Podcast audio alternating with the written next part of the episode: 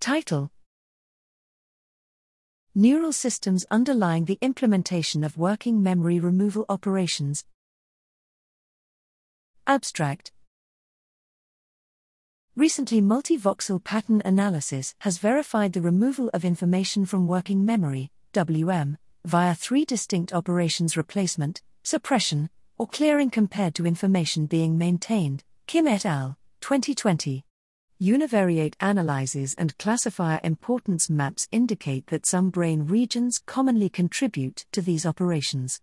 This study aimed to use multivariate approaches to determine whether, within these commonly activated brain regions, each of these operations is being represented in a similar or distinct manner. To do so, we used Leiden community detection to identify brain networks that are characterized by similar multivoxel patterns of activity with regard to these WM operations. 4 networks were identified.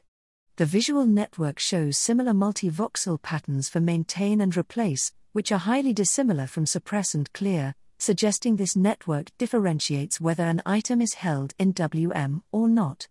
The somatomotor network shows distinct multivoxel patterns for clear relative to the other operations, suggesting that this network differs in clearing information from WM. The default mode network has distinct patterns for suppress and clear, also suggesting that clearing information from WM is distinct from suppressing it. The frontoparietal control network displays distinct multivoxel patterns for each of the 4 operations, suggesting that this network has high involvement in regulating the flow of information within WM.